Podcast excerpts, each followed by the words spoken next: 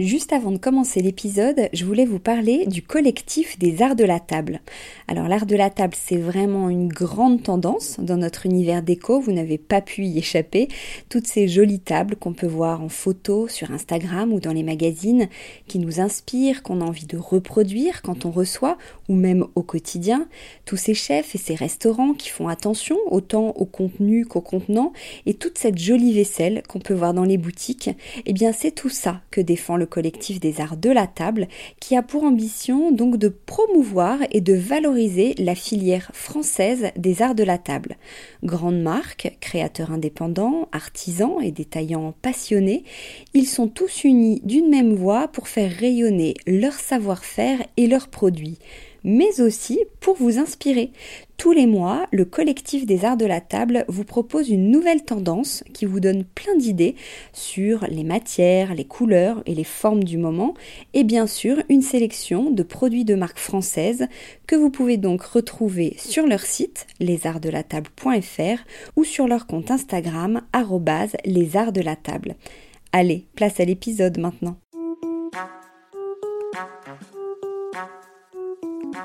Bienvenue sur Décodeur, le podcast qui parle de celles et ceux qui font la déco aujourd'hui. Je m'appelle Hortense Leluc et à chaque nouvel épisode, j'invite à mon micro un architecte ou un designer, une marque reconnue ou émergente, un entrepreneur ou un influenceur, quelqu'un que vous allez connaître ou pas, mais qui dans tous les cas va nous parler déco. Son parcours, son métier, son quotidien, son univers, ses goûts, on saura tout. Enfin, j'espère.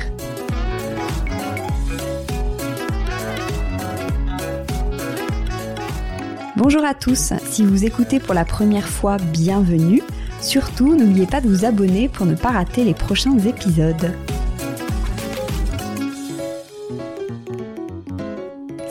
La presse ou les sites d'écho, impossible d'être passé à côté de Fanny Solet et Olivia Defayette, les pétillantes fondatrices de Willow Grove, une galerie d'art nouvelle génération. Si vous ne les connaissez pas encore, je suis ravie de vous les faire découvrir car leur concept est top. D'abord, un site internet sur lequel choper des œuvres d'art, tableaux, sculptures, photos, collages, objets, entre 50 et 5000 euros maximum avec toutes les infos qui vont bien. Ensuite, une galerie accueillante comme un grand appartement cosy où chaque œuvre est mise en situation pour mieux les appréhender. Fanny et Olivia sont là pour nous prouver que le monde de l'art n'est pas si étroit et conceptuel que l'on pourrait penser et que plutôt que de s'acheter une cinquième paire de baskets, on ferait peut-être aussi bien d'investir dans un bel objet qui reste. Bonjour Fanny, bonjour Olivia. Bonjour Hortense. Bonjour Hortense. Alors vous me recevez au We Loft, ce grand appartement euh, galerie dont je viens de parler, merci. Est-ce que vous pouvez nous décrire ce lieu et nous dire à quoi il sert? Oui, euh, alors ce lieu c'est un donc en fait un ancien appartement dont on a gardé le, le la disposition euh, en appart avec euh, donc une grande pièce euh, euh, sous verrière qui est un peu la pièce de vie salon cuisine salle à manger, une chambre et une salle de bain et un petit coin bibliothèque. Et en fait on a donc complètement aménagé cet espace avec les œuvres de la galerie pour recevoir nos clients sur rendez-vous dans un environnement comme tu l'as dit qu'on veut vraiment cosy où les œuvres se mélangent, se répondent et, euh, et donc ça nous sert finalement de, de showroom euh, euh un petit peu euh, différent puisque on, on, tient à ce côté maison qui nous qui tient vraiment à cœur. Comment vous avez choisi le, le lieu? Eh bien, déjà pour la petite info, c'était autrefois une imprimerie de partitions de musique qui a été transformée en habitation dans les années 80. Et, et Fanny a habité là pendant sept ans. Donc au début, on a cohabité entre euh, Fanny, son mari, son chien et, la galerie, parce qu'on s'est rendu compte que, que c'était quand même agréable de pouvoir recevoir euh, les clients euh, hors des pop-up qu'on fait toute l'année. Et, et du coup, après, ils ont déménagé il y a un an et on a gardé l'espace pour, pour faire la galerie. Donc la galerie, une galerie pensée comme un appartement, quelle est l'idée? C'est une façon de mettre à l'aise le, le, client? Donc l'idée de présenter les œuvres comme dans un appartement, c'est donc en priorité pour mettre les gens à l'aise. Notre euh, gros euh, challenge avec Willow Grove, c'est vraiment d'aborder la galerie d'art différemment par rapport à ce qu'on a l'habitude de voir dans les galeries. Donc le côté accueillant, chaleureux, cosy, c'est vraiment primordial pour nous. Donc évidemment, le, côté maison euh, aide à ce niveau-là. ça aide aussi beaucoup les gens à se projeter dans quelque chose qui peut se rapprocher de leurs propres intérieurs, euh, puisqu'on a donc tous une chambre, un salon, etc. Donc ça, ça permet vraiment de, de s'imaginer ce que ça pourrait rendre chez soi. Et après, nous, notre idée aussi, c'est vraiment de, de, créer des mélanges d'artistes, euh, effectivement, comme on pourrait faire dans un vrai intérieur, c'est-à-dire que généralement chez soi, on a rarement 10 œuvres d'un artiste ou euh, 10 pièces de mobilier du même designer. Donc euh, au contraire, on a on, on mélange souvent euh, ce, les choses dont on a qu'on nous a offert, euh, des choses dont on a hérité, je sais pas, de ses parents, de sa grand-mère, des choses qu'on s'est achetées soi-même et donc forcément différents styles, différentes époques et différents potentiellement artistes si on a euh, déjà des œuvres d'art. Donc du coup, l'idée de la maison, c'est vraiment de reproduire ce, ce mélange-là, euh, ce qui nous permet nous de faire converser, on va dire, nos, nos 40 artistes euh, en les mélangeant et en montrant aussi à quel point on peut euh, mélanger des choses très différentes euh, et les faire fonctionner ensemble, ce qui est aussi un frein parfois qui peut bloquer euh, les gens qui sont un peu euh, nouveaux sur ce sur ce dans ce domaine qui n'ont pas forcément l'habitude de de d'acheter des œuvres d'art. Donc aussi de leur dire lâchez-vous euh, vous voyez comme on peut aller loin dans les mélanges.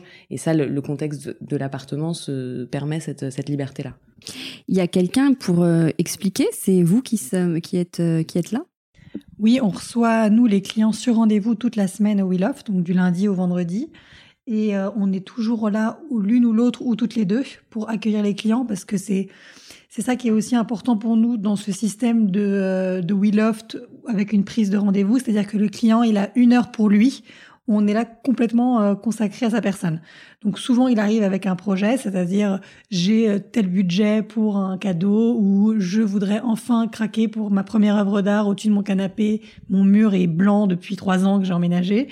Et, euh, et, du coup, nous, on arrive là aussi en, en conseil.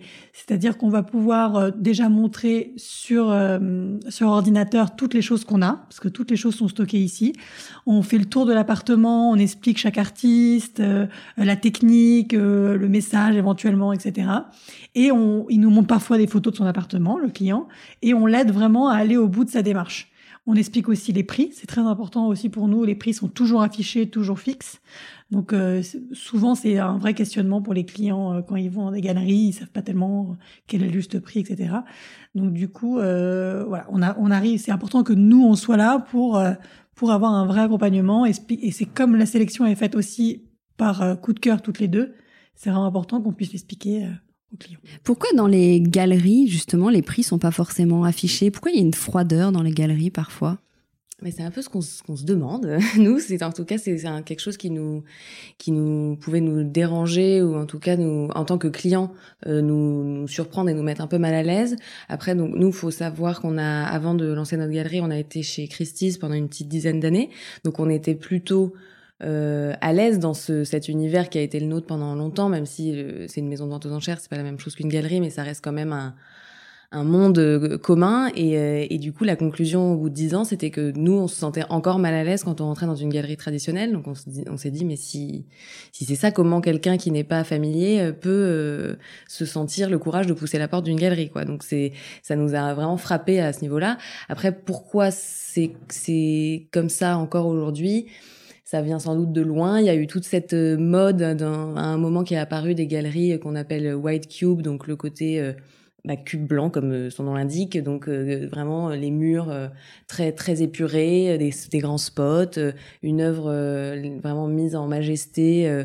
donc c'est une espèce de sacralisation de l'art à un niveau tel que finalement bah, ça le, le, voilà, il y a une sorte de d'effet euh, de, de, revers par rapport à ça qui fait que les ça, ça, ça met une distance énorme avec le avec le public et en fait euh, je pense que c'est un peu une dérive de cette de cette mode là qui s'est répandue en fait euh, un peu partout dans les galeries et du coup qui, qui crée voilà vraiment un, un, contexte qui est pas pas chaleureux, pas accueillant dans la plupart des cas. Alors après, nous le but c'est pas de dresser un, un, un procès de, du, du marché de l'art, mais c'est simplement de se dire nous, on le ressent comme ça. On, tous les retours qu'on a, enfin beaucoup de retours qu'on a de, de, nos clients aujourd'hui, qui sont en fait pour la, la vaste majorité des, des, des, nouveaux euh, clients de ce marché, on va dire.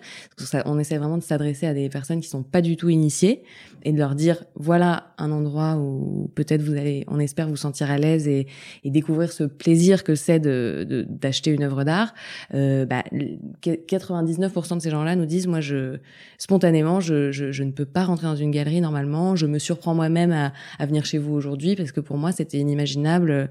Donc ça c'est la plus grosse euh, satisfaction parce que c'est c'est c'est pas un mythe en fait. C'est en tout cas nous on le ressent très fort euh, de, de, de, la bouche des gens qui viennent nous voir cette euh, cette froideur qui est perçue et donc euh, bah, d'où vient-elle et pourquoi c'est un mystère mais en tout cas elle est bien là. Est-ce qu'il n'y a pas une notion de prix aussi qui peut faire peur? Vous, ça va jusqu'à 5000 euros, donc en fait, ça peut être accessible pour des, des œuvres d'art. Comment les prix sont fixés? Comment ils se justifient? Eh bien, nous déjà, on a une euh, politique euh, très transparente dans le sens où on fixe tous nos prix avec les artistes. Après, comment on fixe le prix Ça dépend déjà de, l'historique de l'artiste. Est-ce qu'il a déjà vendu et à quel prix? À partir du moment où il a déjà vendu certaines œuvres à tel format, à tel prix, ça veut dire qu'il y a un marché. C'est-à-dire que les gens sont prêts à mettre ce prix-là pour ses œuvres. Donc nous, on respecte aussi l'historique des ventes de l'artiste. Il y a aussi évidemment une question de, de, poids et de taille, enfin entre guillemets, c'est-à-dire que euh, il y a euh, la, taille de l'œuvre, la technique. Il y a un espèce de classement euh, officiel entre guillemets des techniques. Par exemple, une une huile sur toile, donc un tableau, est plus noble qu'une œuvre sur papier, qu'une peinture sur papier par exemple, et qui est plus noble entre guillemets qu'un qu'un crayon sur papier. Donc déjà, c'est évident qu'une une huile sur toile sera plus chère qu'un dessin sur papier. Ça, c'est vraiment une règle enfin, voilà, du marché de l'art euh, qui s'applique dans toutes les maisons de vente. c'est historiquement, et c'est aussi, sans doute, ça vient d'une question bête et méchante de, de coût, du, voilà, du, du, matériel euh, utilisé. Donc, mais du coup, ça crée quand même une sorte de, déjà d'échelle de valeur euh, assez objective, on va dire. Après, il y a aussi évidemment le temps de travail de l'artiste, la, la, la, la, complexité de sa technique. Donc ça, c'est tout ça, c'est des choses qui sont assez mesurables en fait, mm. euh, et donc euh, sur lesquelles on s'appuie. Et on fait aussi attention nous par rapport aux artistes qu'on a, qu'il y a une vraie cohérence de prix, que même même si chaque artiste est différent, a une technique différente, qu'on sente qu'on est dans un environnement où il y a une logique quand même de prix. Et comme je vous disais, on les fixe avec les artistes, c'est-à-dire qu'on essaye de faire en sorte qu'on trouve le prix juste pour l'artiste, pour nous, parce qu'il faut qu'on se nourrisse, et pour le client final aussi, qu'il y ait, qu'il ait une perception juste de ce prix-là. Et à partir de ce moment où on fixe le prix avec l'artiste, on s'y tient, donc il est affiché non négociable. Et il est, c'est le même dans la galerie pop-up, ici au WeLoft ou sur le site. Et évidemment, on essaye de, de, de, le défendre et on est capable de le défendre et on veut défendre ce prix. Et aussi parce qu'on veut pas que les clients pensent que euh, si on est bon négociateur, eh ben on peut avoir un meilleur prix que le voisin. on veut vraiment qu'il y ait une, une vraie équité, une, une, vraie transparence, et c'est très important pour nous parce qu'on voyait bien justement le la barrière que qu'ils peuvent éprouver euh, lorsqu'ils vont dans une galerie traditionnelle et que c'est pris sur demande et que là on se dit mais je vais me faire avoir peut-être que ça fait deux ans que que le galeriste a le tableau donc du coup il me dit je vous fais 40% mais en fait euh, en fait il aurait fait 70% au voisin enfin donc c'est c'est très important pour nous c'est pour ça qu'on se dit galerie de nouvelle génération. C'est qu'il y a beaucoup de codes qu'on essaye de, de briser, en tout cas de faire différemment pour s'adresser à un public qui est différent vous voulez euh, rendre l'art plus accessible. Est-ce que vous êtes euh, satisfaite? Est-ce que vous avez l'impression de participer à ça? Ça marche? Oui, on est hyper contente. bah, surtout, ce qui nous fait le plus plaisir aujourd'hui, bah, c'est ce que, je disais tout à l'heure, c'est le côté de ce, c'est toutes ces personnes qui viennent et qui disent, c'est la première fois de ma vie que je rentre dans une galerie et du coup, c'est hyper excitant parce que je, le, fais vraiment parce que je sens que c'est différent.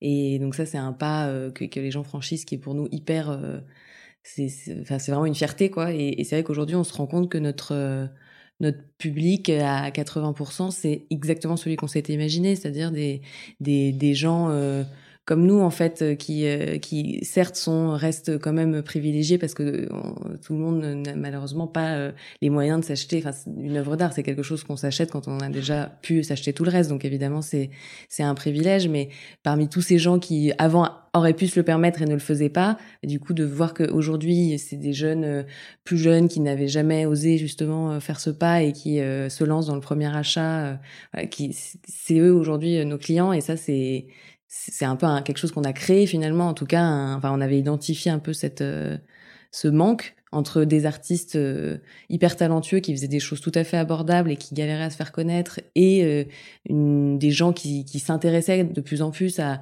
à leurs intérieurs, comme on le voit partout en fait. C'est vraiment une tendance aussi aujourd'hui. Les gens apportent du soin, on a envie de se sentir bien chez soi, on a envie que ce soit différent aussi de de, de chez quelqu'un d'autre. Euh, du coup, c'est c'est c'est il y avait cette envie là et en fait à un moment euh, rien entre les deux quoi. Donc euh, euh c'est là que quand, enfin on a vraiment l'impression d'avoir en tout cas à notre petite échelle contribué à, à un peu combler ce manque là et ça c'est hyper hyper chouette.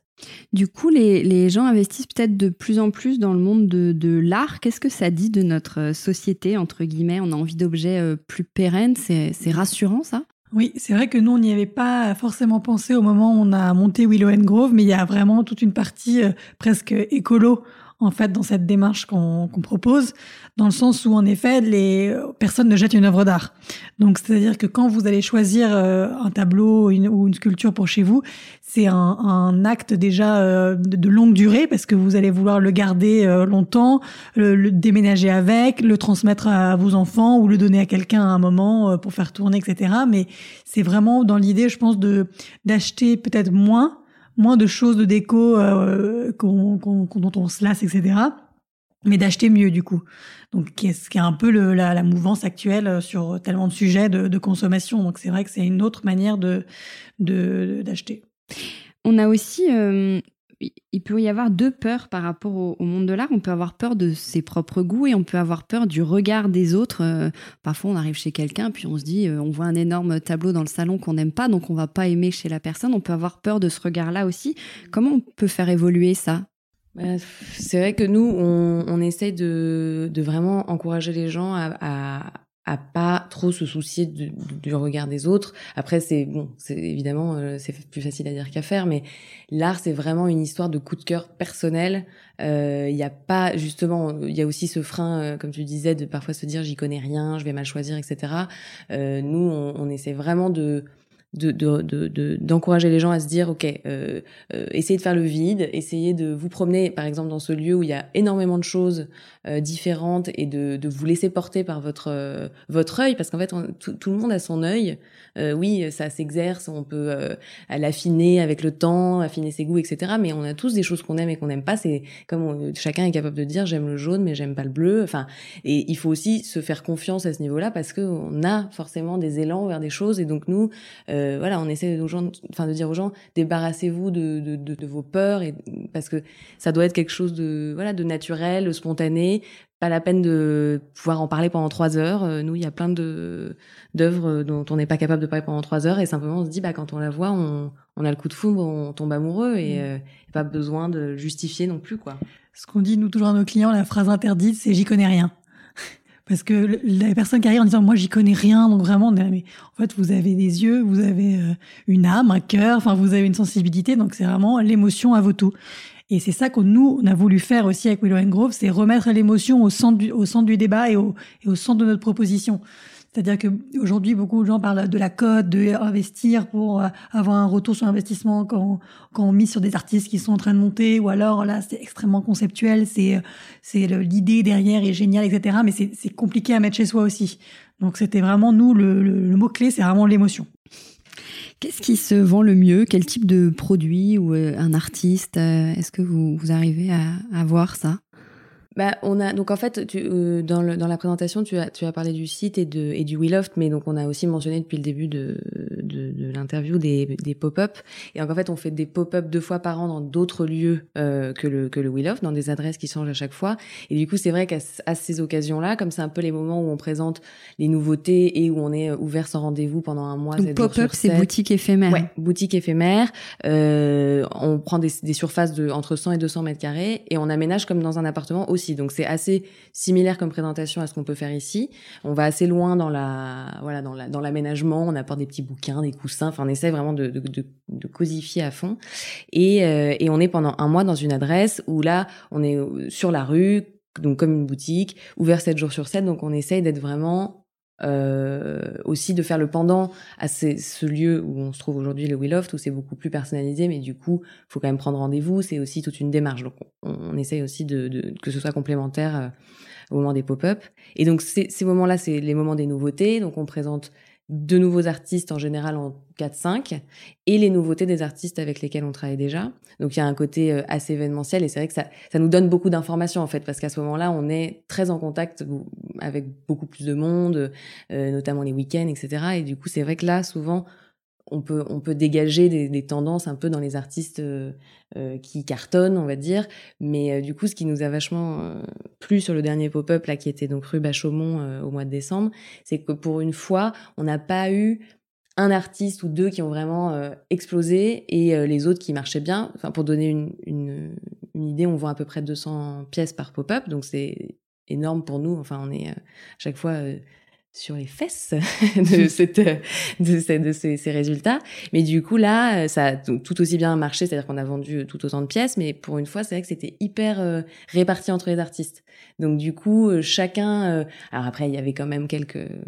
Voilà, quelques plus feux d'artifice, mais ça nous a vraiment, ça nous a vraiment fait plaisir, bah déjà pour tous nos artistes parce que voilà, évidemment, les, on est proche d'eux, on défend vraiment tout leur, leur, leur travail à tous, donc c'était hyper euh, hyper agréable de voir ça et que ce soit plus voilà plus réparti. Donc euh, il y a des il y a il y a pas vraiment de stars quoi. Et nous notre but c'est vraiment de se dire on, les choisit tous avec autant d'enthousiasme. Donc en fait on a envie tous qui qui trouvent leur public. Après c'est pas les mêmes. Euh. Comment vous les choisissez, les, les artistes? Quels sont vos critères de sélection? Est-ce qu'ils viennent vous solliciter ou c'est vous qui devez les dénicher? Alors, c'est à double sens, dans le sens où déjà, on a un email, nous, spécial pour les artistes talent at willow-grove.com où là chaque euh, artiste peut candidater. Et nous du coup on, on regarde avec Fanny euh, et on regarde leur site internet, leur compte Instagram, etc parfois on met un petit peu de temps à répondre. Donc si vous écoutez ce podcast et que vous, vous candidatez, on promet qu'on répondra parce que c'est vraiment important pour nous et on, on essaie, enfin on veut vraiment avoir ce, ce respect du travail de tous, même quand ça correspond pas à, à notre univers et ça, ça arrive évidemment. Mais voilà, du coup, parfois un peu de patience, mais on répond toujours, c'est important. Et sinon, nous, on fait euh, des euh, visites d'ateliers, des journées portes ouvertes, des foires, des salons, euh, Instagram, Internet, de bouche à oreille. C'est vraiment varié. On se, on se, on essaye de vraiment d'avoir des yeux ouverts sur plein de possibilités. Et la sélection, elle se fait avec Fanny. Donc toutes les deux, faut qu'on ait vraiment le coup de cœur pour l'artiste. Ça, c'est primordial. Et ça n'arrive pas souvent, en fait, dans le sens où il y a, beaucoup d'artistes qui produisent beaucoup, il y a beaucoup de choses qui, se font, mais euh, voilà, on tombe pas amoureux tous les jours. Et donc, du coup, pour que toutes les deux, on ait vraiment un coup de cœur, ça arrive, mais pas non plus euh, tout le temps. Mais euh, et il faut que ce soit donc ce coup de cœur, que ce soit ou une œuvre unique ou en petite édition, enfin, ou des œuvres uniques ou des, ou des éditions limitées, et que ça s'inscrive dans notre euh, dans notre notre univers artistique, dans notre sélection pour que ça corresponde bien avec nos artistes, sans que ce soit trop proche non plus. Donc c'est ça aussi le, le challenge. Vous cherchez pas forcément des noms connus. Non. L'artiste inconnu ne vous fait pas peur. Vous pouvez proposer bah le travail. Que des artistes inconnus entre guillemets. Euh, euh, ils sont connus de leur père, ils sont connus euh, euh, pour certaines personnes, etc. Mais c'est vraiment pas des, des, noms, ni des cotes, ni etc. C'est ça le nous ce qui nous amuse, c'est d'aller dénicher des gens qui ont un talent incroyable et qui en même temps n'ont personne n'a jamais mis la lumière dessus. Et du coup, c'est c'est à nous de les faire connaître auprès de notre notre clientèle. Ah, vous avez aussi un e-shop, on le disait tout à l'heure. Pourquoi faire les deux? Pourquoi faire euh, en physique et en digital, tu veux dire? Bah parce que l'idée c'était quand même de, comme on disait tout à l'heure, de penser euh, notre galerie pour aussi un public euh, plus jeune. Donc euh, aujourd'hui, enfin plus jeune que celui qui existe aujourd'hui, qui n'est vraiment pas jeune hein, pour euh, voilà chez Christie, c'est vrai que c'est on voit rarement quelqu'un euh, de, de, moins de 70 ans pousser la porte pour euh, grossir un peu le trait. Donc du coup, bon, on essaye aussi de s'adresser un peu, en tout cas à notre génération. Donc évidemment, le digital avait euh, sa place là-dedans. Euh, c'est aussi, euh, on a la chance de travailler dans un secteur qui est hyper visuel. Donc, euh, en fait, pourquoi se priver de, voilà, de cette, de, de ces possibilités qu'offre le digital aussi, de, de faire des mises en scène et des belles images et de les, de les montrer. C'est un super outil de, aussi de, de préparation pour les gens, c'est-à-dire que beaucoup de gens font du repérage sur le site, euh, se promènent, se perdent un peu dans le dans les différentes sections et puis après se disent ok j'ai repéré ça et ça et donc soit au prochain pop-up, soit soit en prenant rendez-vous au Willoft, j'irai voir les œuvres en vrai. Donc en fait, c'est vraiment complémentaire. Le le physique, enfin le loft sur rendez-vous, les pop-up beaucoup plus open et accessibles à n'importe quel moment, et euh, Internet. Il y en a un peu pour toutes les sensibilités aussi euh, dans la façon dont, on a envie de, rentrer dans cet univers-là. Et euh, par contre, c'est vrai que c'était impossible pour nous de l'imaginer 100% digital. et même au début, on pensait plutôt faire uniquement pop-up et site. Et c'est avec le temps, comme disait Olivia tout à l'heure, que le, le We s'est un peu imposé euh, parce qu'en fait euh, les gens ont besoin de voir c'est ben encore une fois c'est un coup de foudre il y a un truc qui se passe qui est un peu magique donc euh, il y a un coup de cœur ou est-ce que les personnes viennent reviennent réfléchissent? Quel est le pourcentage de personnes qui achètent le, jour même dans la galerie? C'est assez élevé ouais, ici au, pop, au We Loft pardon comme c'est sur rendez-vous, déjà les, clients sont, sont allés assez loin dans leur démarche. Ils ont réfléchi, ils ont pris rendez-vous, ils sont venus, donc ils sont assez prêts. Donc c'est vrai que pour parler euh, euh, pas très joliment, mais le taux de transformation ici, il est plutôt de 80%. Donc c'est ce qui est énorme. Après, pendant les pop-up, euh, les gens, il y a pas mal de gens qui viennent pour opérer, qui passent, ils reviennent avec leur leur mari ou leur femme ou leur copain en fonction. donc ça c'est plus c'est plus aléatoire dans les pop-up. Mais après, c'est vrai que il y a quand même vraiment cette voilà ce côté les coups de cœur se passent quand même euh, souvent. Nous, on a, on a presque 1000 euh, œuvres en fait dans le dans notre catalogue, si on veut dire. Et c'est vrai qu'ici, euh, ou dans les pop-up d'ailleurs, on vient toujours avec. Il y, a une partie qui est accrochée, donc ce qui est visible. Mais après, on a beaucoup de stock qui n'est pas montré en simultané, mais qu'on sort à la demande aussi. Donc le but, c'est de pouvoir vraiment euh, accompagner, proposer aussi, être proactif en disant ok, quand on a fait le tour, on a vu qu'il y avait ça qui, qui faisait tilt, donc euh, mais on sait qu'il cherche un plus petit format, du coup on va peut-être sortir quelque chose qui est dans un placard. Enfin voilà, ça c'est fait vraiment partie de. Donc c'est aussi des coups de cœur qui sont euh, euh qu'on fait naître aussi euh, quand on sent que que c'est possible. Mais ceci dit, juste pour préciser, le, on essaie aussi d'encourager les gens à se dire c'est pas parce que vous n'êtes pas sûr d'acheter qu'il faut pas venir non plus. Parce qu'il y a aussi ce, un peu ce frein sur le truc du rendez-vous. Les gens se disent bon bah si j'y vais et que j'achète rien, ça va être un problème, etc. Et encore une fois, nous c'est pas du tout notre euh, notre philosophie. Euh, on a envie de faire découvrir ce lieu qui est quand même euh, un peu hors du commun, de faire découvrir nos artistes. Donc voilà, n'hésitez pas à venir, même si n'êtes pas encore prêt à passer le pas. C'est c'est aussi pour l'expérience, prendre un contact, passer un bon moment, et ça c'est hyper important de le partager quoi. Et sur le site, le site est vraiment euh, bien fait. Il y a, en plus, il y a un ton, il y a une ligne éditoriale. Tout est classé par, euh, euh, par prix, par artiste. Il y a des fiches détaillées avec plein de photos. On peut le voir en vrai, donc en prenant rendez-vous. On peut vous contacter même pour avoir plus d'infos sur une sur un sur une œuvre. sur la fiche, vous donnez aussi quelques mots sur l'artiste. Vous expliquez pourquoi vous avez sélectionné cette œuvre. Vous donnez même des conseils pour l'utiliser entre guillemets au mieux.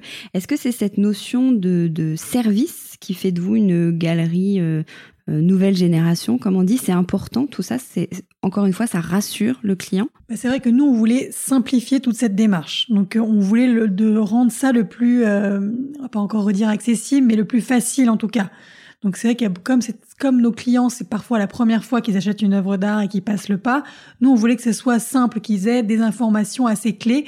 On essaie d'écrire des, des, des, articles sur les sur les artistes, donc tous les tous les petits textes qu'on fait, ce que ce que tu viens de dire, que ce soit euh, que ce soit pas un texte en télo. Enfin, on veut juste que voilà, raconter l'univers de l'artiste, raconter sa technique le plus simplement possible aussi, parce que euh, si vous voulez qu'on vous explique la gravure euh, de manière académique, c'est un enfer. Donc on voulait vraiment que ce soit euh, des, des notions simples pour avoir des, des, des, petits outils pour comprendre bien quelle a été la démarche, tout tout en ce que ce soyant sympathique à lire. Et c'est aussi, nous, notre, notre règle d'or, c'est le ton qu'on donne aussi à Willow and Grove. On veut que ce soit euh, un ton détendu. Donc, dans toutes nos communications, en newsletter, euh, sur Instagram ou sur notre site, il y aura toujours un ton euh, un peu de l'humour aussi. Un peu zazou. un peu zazou. Parce que, voilà, on veut aussi montrer que le monde de l'art, c'est pas forcément un monde euh, snobinard, coincé, etc. Et qu'on peut faire des choses sérieuses, on peut faire, on peut, on peut vendre des œuvres d'art euh, intéressante, etc., sans se prendre au sérieux aussi. Et ça, c'est un peu notre règle d'or avec Fanny. On veut vraiment euh, transmettre un, un univers, euh, encore une fois, chaleureux et détendu, tout en euh, faisant quelque chose de, de, de, sérieux. Quoi. Sur le site, j'ai une petite question. Pourquoi vous laissez en ligne les produits qui sont vendus et vous indiquez qu'ils sont vendus? Il y a certains sites qui font ça. Pourquoi? Bah déjà, donc nous non seulement on laisse les articles qui sont, enfin les articles, les œuvres, on va les appeler que, par leur nom, qui sont vendus, euh, mais en plus on laisse leur prix. Euh, parce que il y a aussi certains sites où parfois les, on voit que les choses sont vendues, mais du coup les prix ont disparu. Donc nous, c'est important de, pour nous, toujours dans une optique de transparence, euh, c'est-à-dire de, de, de, référentiel euh, pour les gens qui puissent se rendre compte, parce que nos prix peuvent euh, éventuellement évoluer. Et là aussi par rapport à la, la façon dont on les fixe et à ce mécanisme dont on parlait tout à l'heure avec l'artiste et le feedback qu'on a de, des gens qui viennent, qui achètent, etc. ça fait aussi partie de la fixation des prix. C'est vraiment le retour qu'on a de des clients. Et du coup, on peut être amené, par exemple, euh, à augmenter ou baisser les prix si on sent que euh, bah, soit les augmenter si par exemple on a vraiment un, une tendance euh, de long terme où euh, on vend vraiment bien les œuvres d'un artiste. Alors quand on dit augmenter, nous vu notre fourchette de prix, on va pas, c'est pas multiplié par 10, mais on peut augmenter petit à petit euh, bah, 200 euros de plus pour montrer qu'effectivement bah, il y a une demande qui est forte. les gens, les, enfin des gens ont soutenu vraiment ce travail dès le début. Cela, on peut aussi leur, se dire qu'ils ont fait cet effort de, de croire en l'artiste, donc ils ont peut-être eu le, le, prix qui était un peu moins élevé et que du coup les suivants qui seront euh, dans leur lignée bah, euh, euh, auront la chance aussi d'acheter une œuvre de cet artiste mais du coup contribueront un petit peu plus. Enfin voilà, on essaie d'être dans un truc d'offre et de demande assez euh, clair et du coup le fait que les prix de vente anciens soient disponibles aussi soutient cette, euh, cette, ce mécanisme et cette, euh, et cette transparence-là,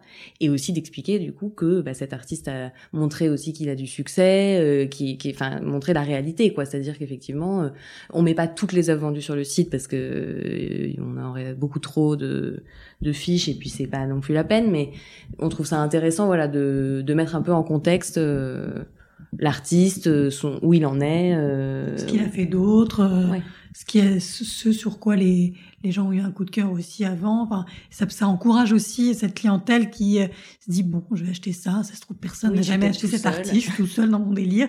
en fait, il, peut voir qu'il y a eu deux, trois, quatre, dix œuvres qui ont déjà été vendues de cet artiste. Et ça, je pense que c'est rassurant pour lui aussi. Et euh, voilà. Vous avez une catégorie euh, sur papier qui est une vraie tendance actuelle. Est-ce que vous pouvez nous en dire un peu plus?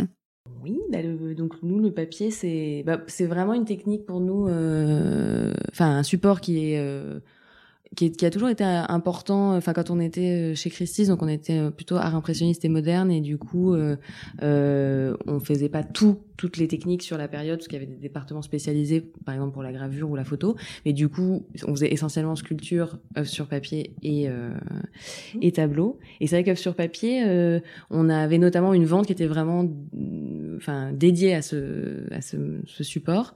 Pendant le salon du dessin. Ouais, pendant le salon du dessin. Et c'est vrai que c'est une, euh, il y, a, y, a, beaucoup d'artistes qui utilisent le papier comme euh, une étape un peu intermédiaire, euh, peut-être pour des travaux préparatoires, etc. Mais il y a aussi énormément d'artistes qui s'en servent vraiment comme leur support premier et unique. Et il y a une proximité en fait dans le papier entre l'artiste et le, et le spectateur qui est qui est qui est qui est folle. Il y a vraiment une, on est un peu dans l'intimité.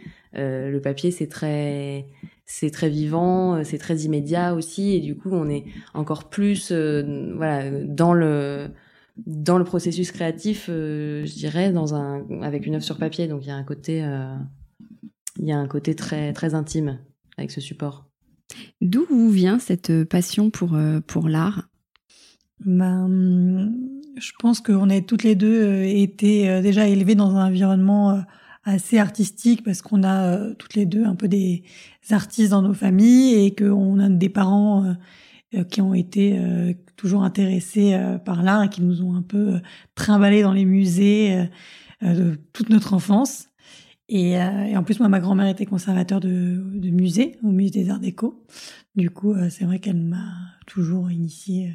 Ça s'apprend ou il faut une sensibilité? Ben, c'est difficile à dire parce que à la fois, enfin, je pense que toutes les deux, on a eu, on a été euh, baignés dedans, mais pas non plus, euh, pas non plus tant que ça. Enfin, je sais pas comment dire. dire mmh. que c'est sûr que nos parents nous ont énormément, euh, on a un peu le même profil à ce niveau-là, c'est-à-dire que c'était des gens qui adoraient voyager. Quand ils allaient en voyage, ils, ils allaient voir les expos, les musées, les églises, etc. Et ils nous emmenaient effectivement. Donc c'est déjà beaucoup plus que certainement plein de gens, mais c'est pas non plus qu'on a été euh, oui traîner à Drouot tous les week-ends toute notre enfance, ou qu'on était fils fille de collectionneurs, ou qu'on avait voilà des tableaux partout chez nous. Enfin donc du coup c'est ça faisait vraiment partie de de notre de notre environnement, mais de façon assez diffuse.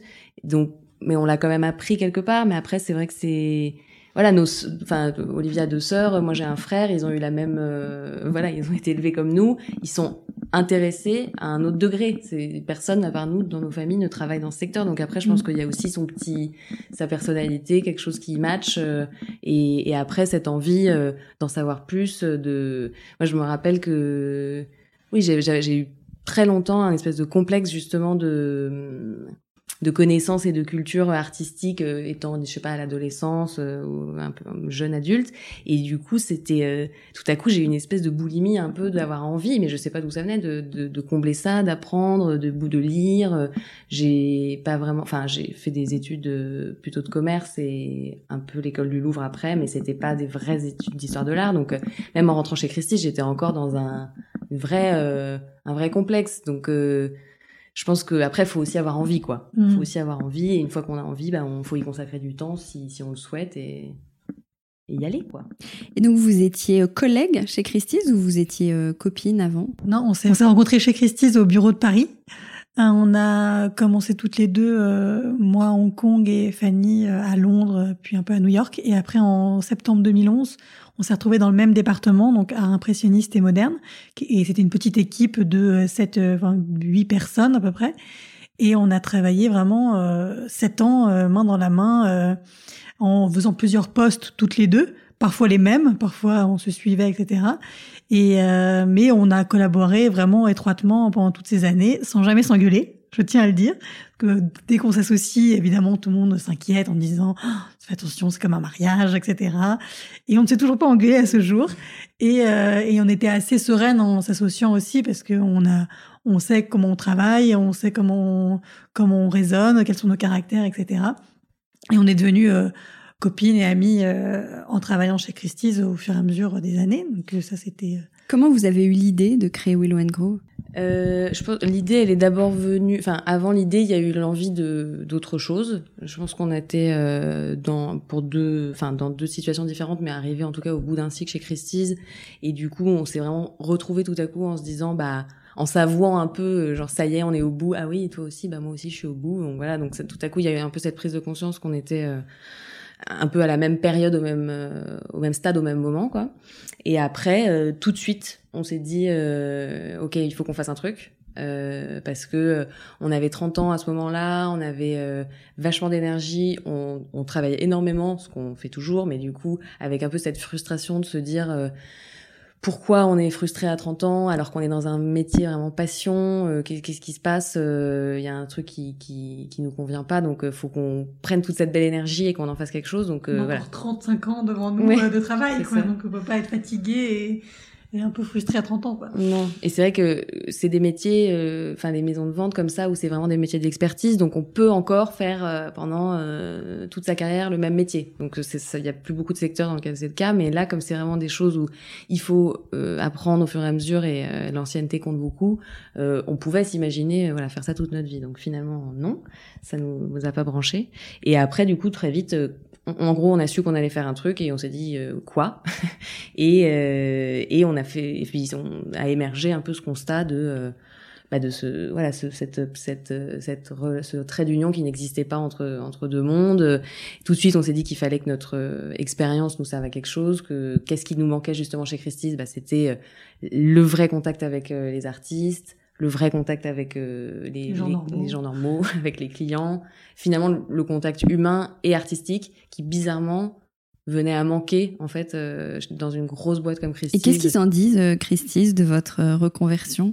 Que du bien. on espère. Non, ce qui est sympa, c'est qu'ils nous ont. bon, évidemment, on est partis toutes les deux un peu en même temps, donc sur le moment, c'était voilà un petit manque dans une grande équipe, dans une équipe de 10 personnes, donc c'était c'était voilà une étape à passer, mais c'est vrai que rapidement ils ont été vraiment supportifs et, et positifs. Et on a beaucoup de collègues et, qui viennent qui viennent nous voir, surtout dans les pop-up. Même ici, on a notre notre ancien président qui est venu dans pratiquement tous les pop-up et qui nous a acheté des choses. On a le DG qui est venu qui est venu il y a trois mois et qui a acheté quelque chose. Donc c'est vous n'êtes pas en mauvais termes. C'est pas un pied de nez que vous leur faites. Ah non, non, pas du tout.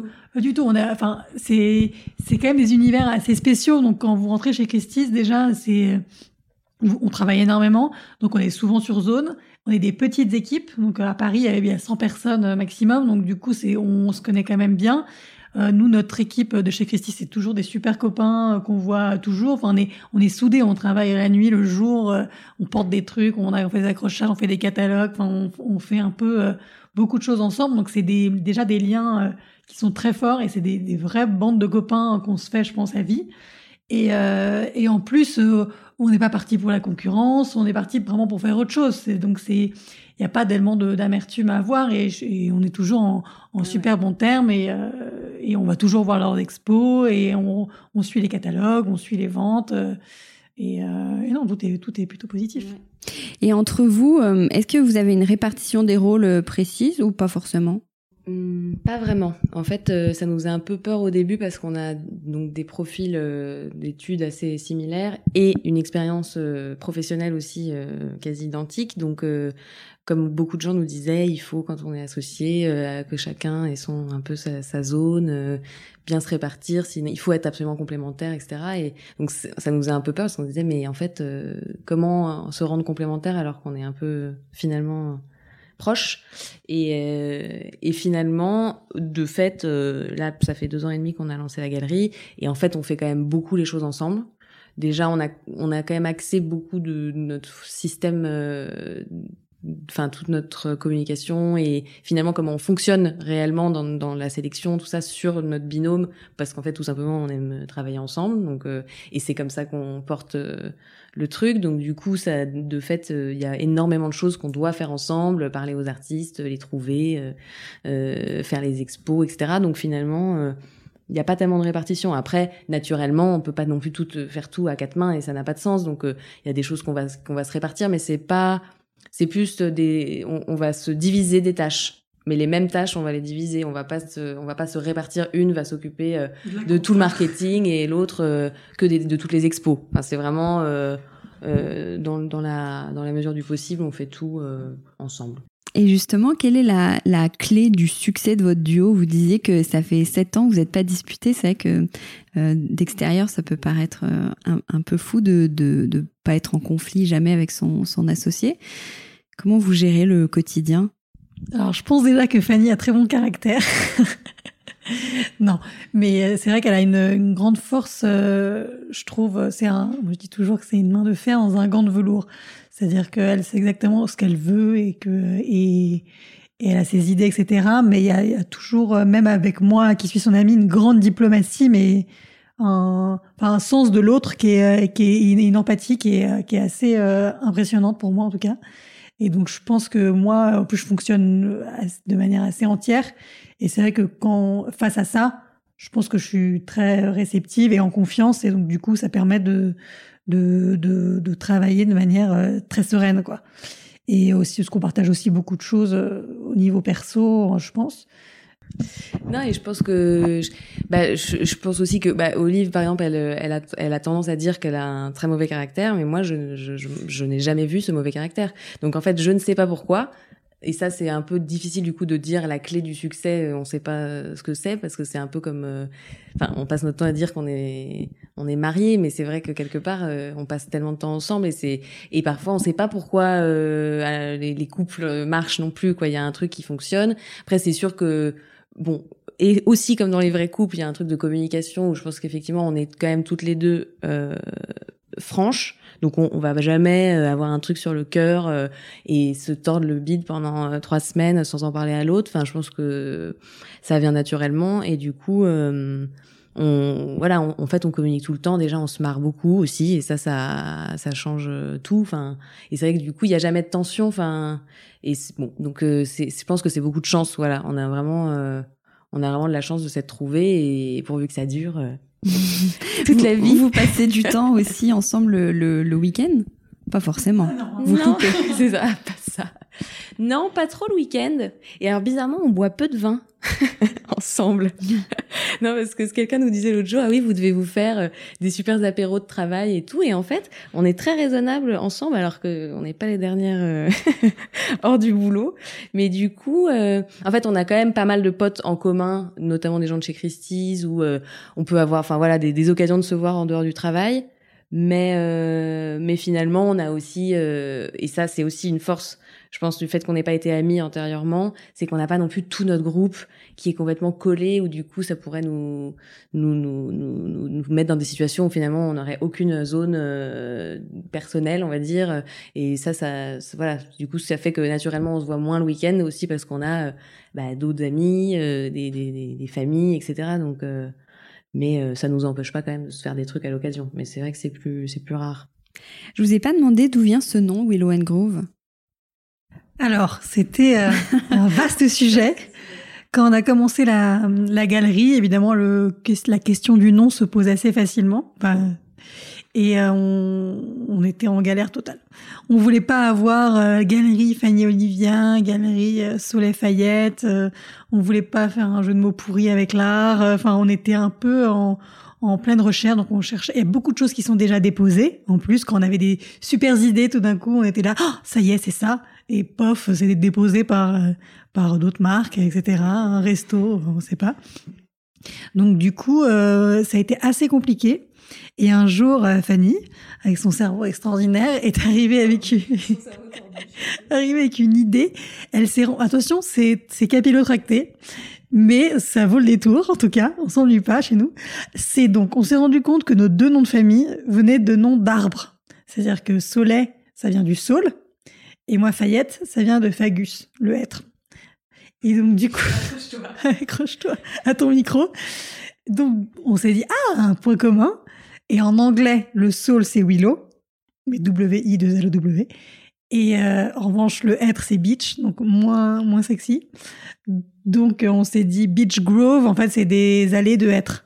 Donc, Willow and Grove. Et en revanche, il y avait déjà une marque qui s'appelait Willow and Grove avec le l'orthographe complète de de Willow qui était une marque de goodies de mariage genre au fin fond du Minnesota ou je sais pas quoi. Du coup, on a simplifié l'écriture et voilà. Donc euh, et c'est ainsi. Et on, Et on l'a on l'a présenté à ma sœur qui travaille chez Avas et donc du coup on lui a dit bon. Ça avait été mais une barre de fer avec tout ce qu'on lui avait soumis avant en disant ça c'est nul, ça c'est nul. Donc on était on, ça c'est le nouveau Cogent, euh, ça c'est une boutique de fringues pourries. Enfin. Et on, tremblait à chaque fois qu'on lui présentait un truc et là, et là quand même le truc, on s'est dit bon on lui présente, on espère qu'elle va laisser passer. Et la lueur, lueur d'espoir. Elle a dit c'est pas mal. Donc on a pris, on a gardé, on a déposé. Alors après, ça, il y a eu beaucoup de, de variantes dans le sens où les gens, euh, enfin déjà nos parents, etc. Ils étaient là, mais les gens vont rien comprendre, c'est en anglais. Willow and Groove, euh, Willy and Grove, euh, Willow. Enfin, ils arrivaient pas quoi. Mais bon, on s'est dit au moins ça change. Si un jour on est international, on pourra être prononcé par tout le monde et puis euh, et puis voilà et puis ça nous ressemblait et on a eu la chance d'avoir une super agence graphique qui s'appelle Big Cheese qui nous a fait un logo euh, magnifique et le petit WG en plus euh, très beau aussi donc on était assez contente de, de tout ça quoi. Alors là, si les auditeurs écoutent et sont un peu nuls en art, nuls entre guillemets, je, je m'inclus dedans. comment on, qu'est-ce qu'on doit faire pour être sensibilisé à ça? Il faut, faut lire des livres, faut faire des expos. Qu'est-ce qu'on doit faire? Bah, je pense que ça dépend surtout de ce qui nous intéresse. En fait, faut faut faire ce, qu'on, ce, qui, ce, qui, nous plaît. je sais pas. C'est c'est vrai que ça peut être aller à des expos, ça peut être euh, même regarder des films. Il y a plein de films euh, géniaux qui ont été faits sur plein d'artistes.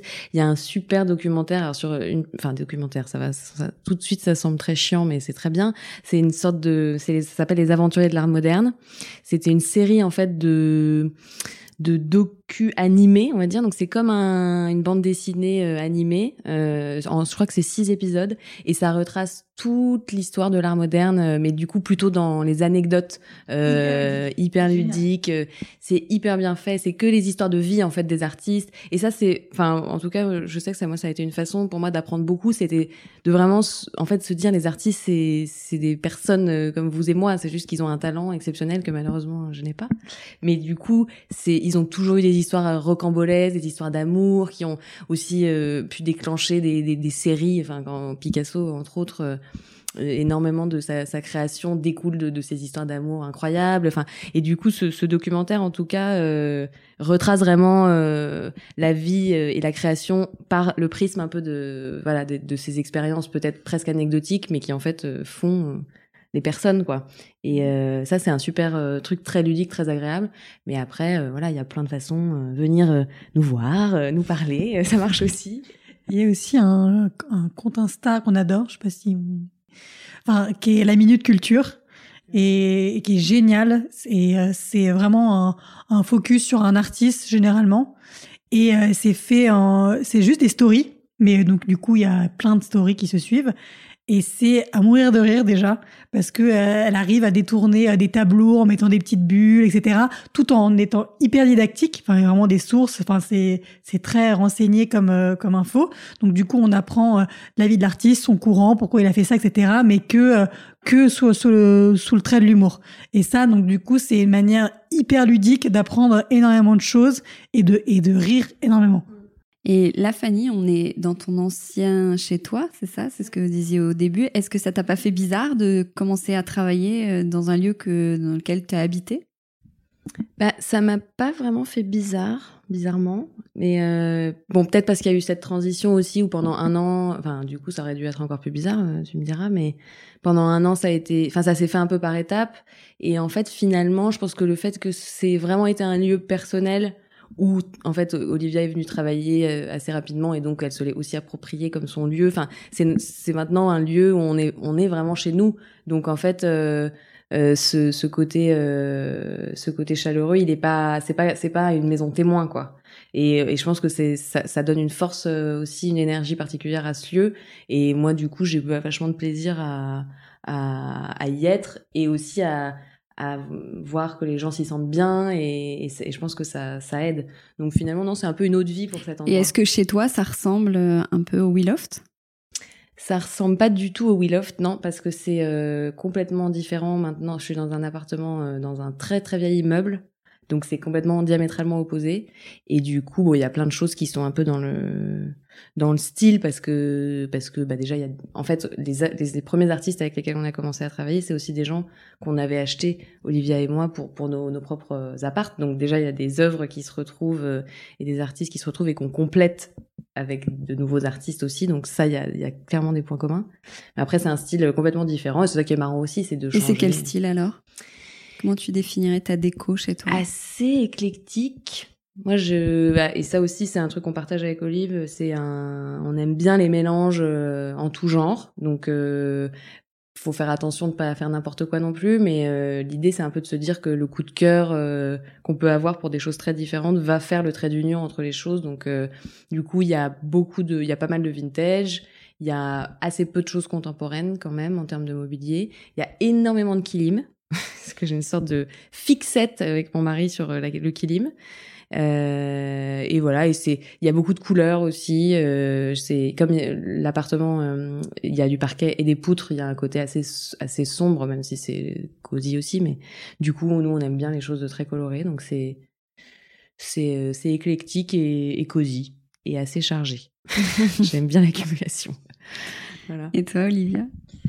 Et moi, euh, bah c'est vrai qu'il est assez euh, moderne dans le sens où c'est des anciennes chambres de bonne en septième étage qui ont été euh, voilà cassés et, et, rassemblés. Donc du coup, c'est pas très haut plafond. Il y a des fenêtres assez euh, voilà industrielles, etc. Et mais après, c'est assez euh, moderne, je pense quand même comme comme déco. Après, on l'a fait il y a voilà cinq ans. Donc c'est assez moderne dans sa structure, dans les matériaux, etc. Et mais après, c'est vrai que c'est des euh, moi, j'aime beaucoup euh, rapporter des choses de voyage, etc. Donc, j'ai, euh, c'est un mélange assez improbable de d'une couverture péruvienne que j'ai rajouté, que j'ai ramené en en 2009, euh, euh, des, des, cadeaux euh, d'Asie, des choses qu'on a chinées avec mon mari au puce, des, j'ai des, des, plein de choses aussi Willow and Grove de, de nos artistes, des choses très variées. si vous deviez organiser un dîner ici au Willoft, avec quel, arti quel artiste vous inviteriez? Connu Ouais, ah, qui vous voulez. On va dire six artistes. Oh six, quatre. 4, ça, fera un dîner à 6. ah, d'accord. Alors 6. non, mais quelques artistes à qui vous aimeriez bien dîner, qui, qui soient encore en vie ou pas. On fait un, on fait un dîner un peu dingue. Ah oui, le dîner dingue. Non, des morts. le dîner des morts. Oui, voilà. bah, euh, enfin, moi, ma passion, c'est Picasso. Donc, du coup, évidemment, lui, il faudrait qu'il soit là. Avec euh, la femme qui veut, mais il faudrait qu'il soit là. Moi, J'aimerais bien, euh, j'aimerais bien, j'aimerais bien une femme artiste parce qu'en fait dans, dans l'histoire de l'art euh, on en a pas beaucoup qui ont qui ont survécu à l'histoire on va dire donc il y avait certainement plus d'artistes femmes que celles dont on entend parler aujourd'hui mais il y en a assez peu dans les dans les livres en tout cas donc peut-être euh, peut-être Barbara Epworth euh, elle elle était euh, en plus femme d'artiste c'était la femme de, de, Ben Nicholson, je crois. Mmh. Et du coup, je pense que ce serait intéressant d'avoir aussi le voilà le retour de Qu'est-ce que c'était qu'être une femme euh, artiste dans un milieu très très masculin? Ce serait intéressant pour notre dîner. on pourrait mélanger les époques. Ouais, bah grave. On pourrait prendre Léonard aussi, tant qu'on y est. Euh, il pourrait nous apprendre deux trois trucs. Qui d'autre? C'est dur hein, comme ça de choisir euh, parmi temps. Bah peut-être Van Gogh aussi. On va se marrer. Fou dangereux. Fou dangereux. Faudrait boire un peu d'absinthe et se couper les oreilles. Très marrant. C'est ça. Et euh, et pour finir, euh, bah Charlotte Perriand, considérée comme une artiste. Charlotte Perriand, elle, elle, est plus designer, mais elle a quand même. Euh... Niki de Saint-Phal, à mon avis, tu marres bien aussi. Ouais, ça va bien. Bon, on ça va. Ça va, c'est bien. Ça, nous fait Moi, ça me va. Tu lances les invitations Tu nous tiens au courant pour la date Bon, on va terminer avec les questions à Wattmill. Euh, alors, question à 7 euros, le prix d'un livre de poche. Dostoïevski a dit que l'art sauvera le monde. Qu'en pensez-vous? Ah, mais c'est clair. Enfin, c'est clair. Je sais pas si l'art sauvera le monde, mais c'est vrai que l'art, c'est vraiment, euh, c'est vraiment un, ça traverse les âges. Il y a toujours de l'art dans toutes les civilisations euh, depuis depuis tout tout le temps et c'est et c'est euh, une des choses belles qui restent de du passage de l'homme sur la planète quoi. Donc euh... et surtout moi je pense que c'est le c'est ce qui fait qu'on est humain en fait. C'est ce qui nous différencie euh, de, de la nature de l'animal. Donc c'est si jamais on doit euh, survivre en tout cas que l'humanité doit survivre c'est c'est c'est par cette essence là je dirais.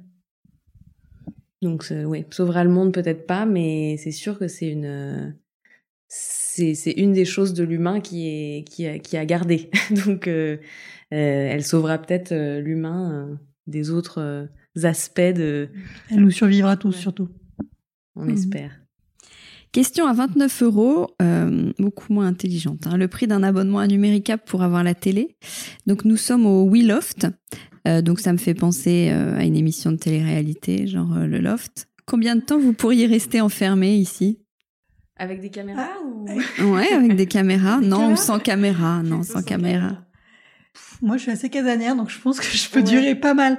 Si je me fais livrer des trucs, qu'on a la télé, qu'on a à boire. Si on a franchement. deux, trois paquets de cigarettes pour les urgences. Et que, et que, ça nous permet de terminer notre compta 2019. Oui, c'est pas mal. Donc, non, je pense, moi, je dirais 10, jours. Je pense que je suis capable de rester 10 jours sans sortir. Ok, bon, bah vas-y, banco, 10 jours. On aura fini la compta.